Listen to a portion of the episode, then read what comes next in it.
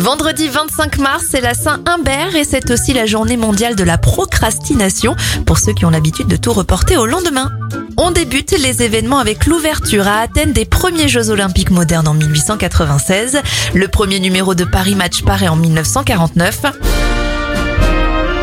En 1957, c'est la signature du traité de Rome qui crée la CEE, e, la Communauté économique européenne.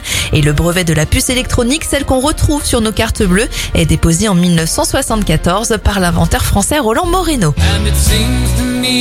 Bon anniversaire à Elton John, il a 75 ans, 28 pour le youtubeur Cyril MP4 et Sarah Jessica Parker, héroïne de la série Sex and the City, à 57 ans.